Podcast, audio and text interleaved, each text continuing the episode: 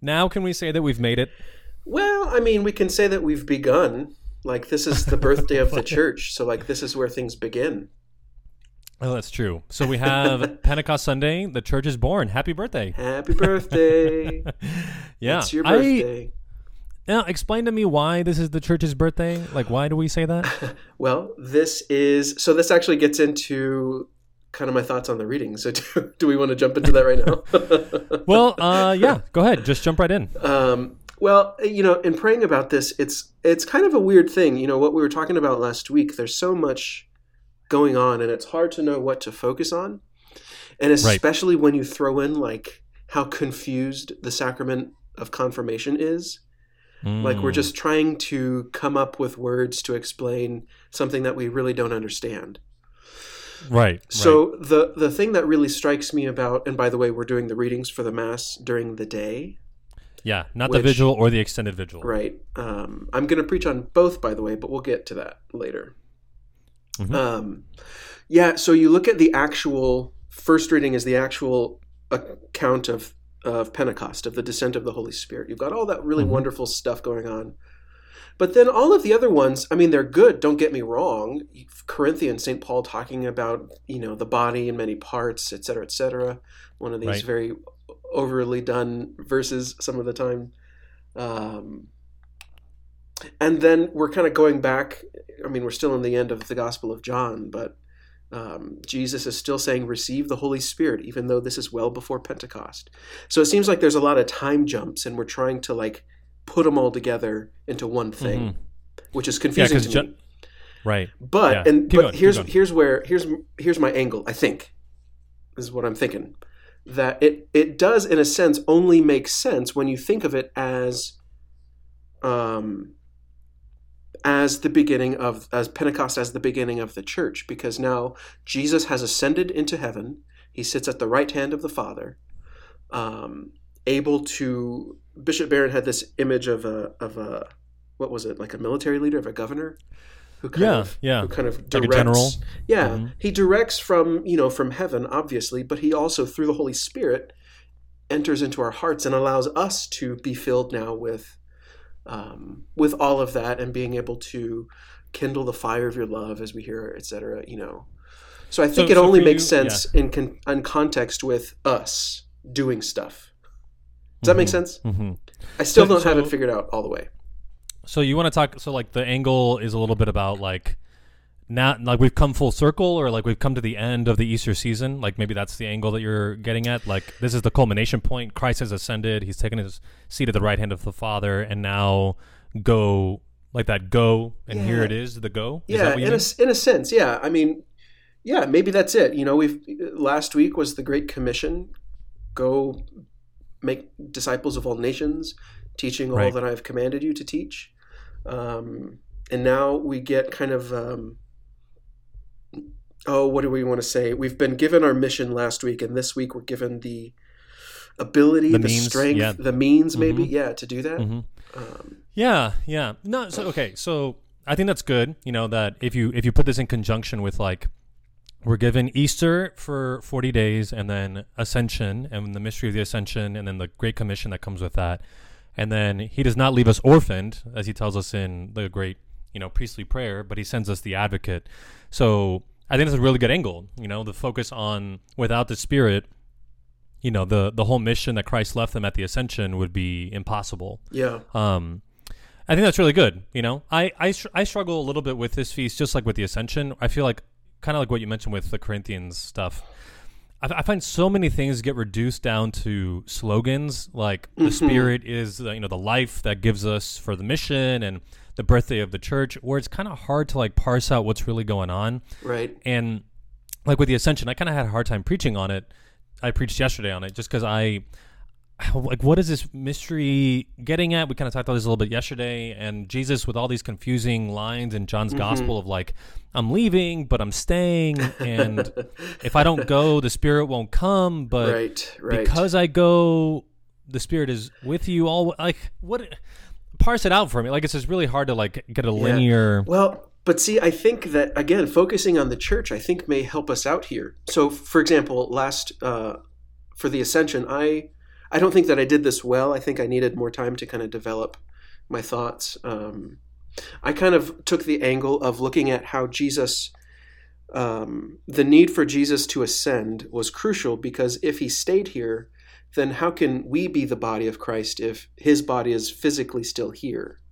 Mm-hmm. And so if he's just this kind of wandering, I use the example, I kind of regret this. Uh, do you remember the old show Kung Fu?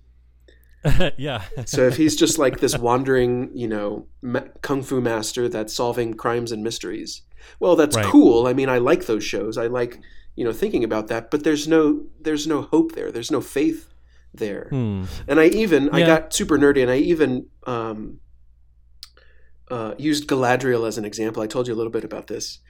That you know, if it would be like you know when she when she's tempted by the ring, and we get that really scary you know, all will love me in despair kind of a thing. Like if if all that Christ is is this super powerful being here on earth, like I don't see any other outcome than that, mm. you know, the Dark Lord.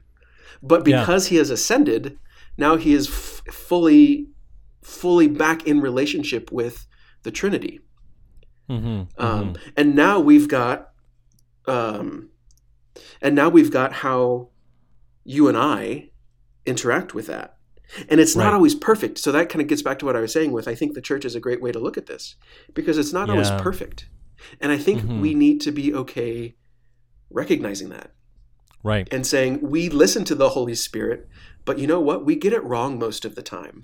mm-hmm, mm-hmm. Uh, and that's okay. Like I'm not I'm not saying, well, because we never get it right then we shouldn't even try. No, we we try. We screw up, but mm-hmm. sometimes we get it right. And we need to celebrate when we do. Right. So so one thing that I like about what you're saying that is helpful for me is that like the ascension and then subsequently the Pente- the the descent of the Holy Spirit at Pentecost. Something that's interesting about all that is Jesus could have stayed on earth yeah. and ruled in power. Right. And it and it didn't have to be evil. It could have been I mean, sure. Power he that, still is God. Was, okay. Right. Now, where I'm going with it though is that it's actually the the ascension is kind of Jesus like showing us that we have a role to play as well, which is which is your angle, I think. But I'm just sort of saying it a different way, which is that this is you can think about it in terms of like he's entrusting the mission to us, not because he's leaving, but because he knows he could do it all for us, but he wants us to participate in the saving work. You know, like right. Right. Like the, there's a there's an ecclesial dimension to salvation, and I think that's what's put on display here. That the Spirit is given to the church to continue the saving work of Christ in the world, not because Christ had to leave, but Christ chose to leave so that he could give us the space by which in which we can then continue his own work. Like that's how much he trusts us and wants mm-hmm. us to mm-hmm. cooperate in his own mission. Um, yeah, you know, it's interesting. I don't know if this, um, if I'm dipping my toes into heresy here. it's uh, likely. uh, so let's like bracket that off for just a second. Yeah. Um, yeah. But I, you know, you said it may not be evil, but I don't know, you know, like Jesus, okay, Jesus is God. He's the second person of the Trinity, but if he's removed from that relationship, like how can we expect the fullness of the divine relationship to be lived out in just one part? Even though yeah. it's all parts, and this is where it gets weird. I don't really know. Right. Um, and I, I, can't really speak to it just because I think there's some Trinitarian theology here that I don't really understand. Like, how can the second person of the Trinity be both in eternity and also incarnate, you know, yeah. on earth? well, Jesus is incarnate. Yeah, it's weird. I don't know. The second person, you know? well, right. So, yeah. I think there's there's a but the second person was from the beginning, but Jesus right, so of Nazareth some, wasn't. There's some difficult heresy here that I don't think that we should venture into because yeah. Yeah. Jesus yeah. is a divine person. Right. He's not a human person. No, he uh, is a uh, human person. No, he's not. It's, so the heresy is that he's a human person. The the the orthodoxy is that he's a divine person with a human nature. Um, fully God, so, fully man. Right, but Player. a human nature, divine person. anyway, we don't need to get into all this. Uh, there's certainly no homily here. Like right. No, sure, sure, sure. Yeah. Now, okay, so I want to I want to mention something to you that might be helpful for for preaching. Um, I think uh, one thing that I'm really struck by, I preached on this. Uh, it must have been like the first Friday of Easter. Um, we had the reading. We had the reading from John's Gospel where it's the the catch of fish Yeah. uh, after the resurrection. Yep. I don't know if I told you this, but I, I looked into some of the commentaries from the church fathers, and they had this whole thing about the um, the number of fish. Mm-hmm. So it's like 153 fish that Peter catches Yeah. uh, All the on the Sea of Galilee. All the fish. Okay, so that's one interpretation of the number that it's 153 species of fish. Um, another another interpretation that I heard, which I thought was really interesting, was that the number of fish is equal to the number of races that are represented on the feast of Pentecost times the number of the name of Simon in Hebrew. So if you take the numerical value of the name Simon, multiply that by the number of people represented at Pentecost, you get 153. And the church father that was saying all this was trying to make the point that the mission of the church is universal, mm-hmm. meaning that all of the nations represented here at Pentecost, which are mm-hmm. 17, but all of the nations are united under the one head, Christ, but through his vicar, Peter. And so there's an ecclesial dimension still with thinking about how the whole church is united with one head, Christ, under his Roman pontiff. Um, anyway, that was sort of an angle that I took for that gospel that I don't know how I would do for this because Peter's not mentioned in this. Right. But Peter does quickly take up the word right after this, and he starts preaching very boldly. You know, so there may be something to be said here, kind of like what you're talking about with the church's dimension, localized in Peter. That the universal mission of the church is given to Peter and the apostles, and we see that played out in that, you know, that wonderful story on the Sea of Galilee. But then also here, you know, with the Spirit being given to the church, and then immediately Peter standing as the head of all of the church preaching to all of the kingdoms. You know, you have all of these people represented here at the end of the, of the first reading. Yeah. You know, and all all of them understood in their own language. Okay. You know, Okay. Okay. Here's the thought. I like Go what ahead. you're saying, and I'm and I think I'm about to agree with you. So look at the way you can never tell. I mean, come on. hmm Uh, so in our gospel, you know, we have that great line. So the fa- as the Father has sent me, so I send you. Okay, great. I love that. yeah. Yeah. so good, so good. But then how does it end? Receive the Holy Spirit, whose sins you forgive are forgiven them, and whose sins you retain are retained. hmm hmm So here's where I think a lot of people get confused. Like the priesthood to uh, is not magic. Like the sacraments aren't magic. Jesus didn't give them, you know, the right words to say so that, you know, etc. He gave them the authority to do what he said they can do. Because the Father sent me, so I send you, and now you are be you are able to do this thing because of Mhm, who you are mhm. and what I have called you to be. Now, everybody is called by Christ, okay?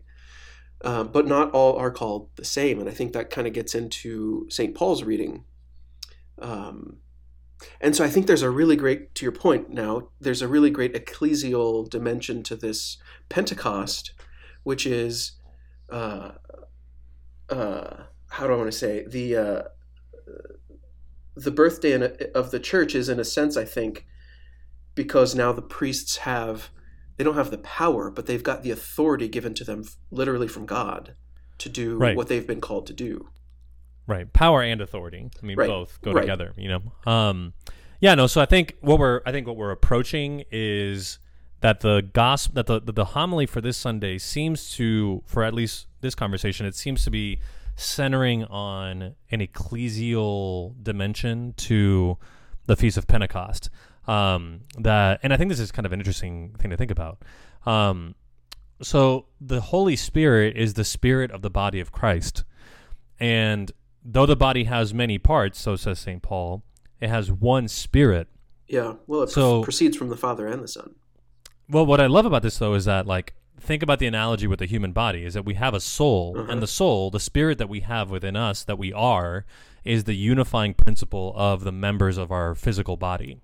And so without our souls our bodies fall apart. Mhm. You know, when we die our bodies literally decompose. So imagine the church without the Holy Spirit. The church without the Holy Spirit, the members may exist as individual parts, but there's no unity. Mhm.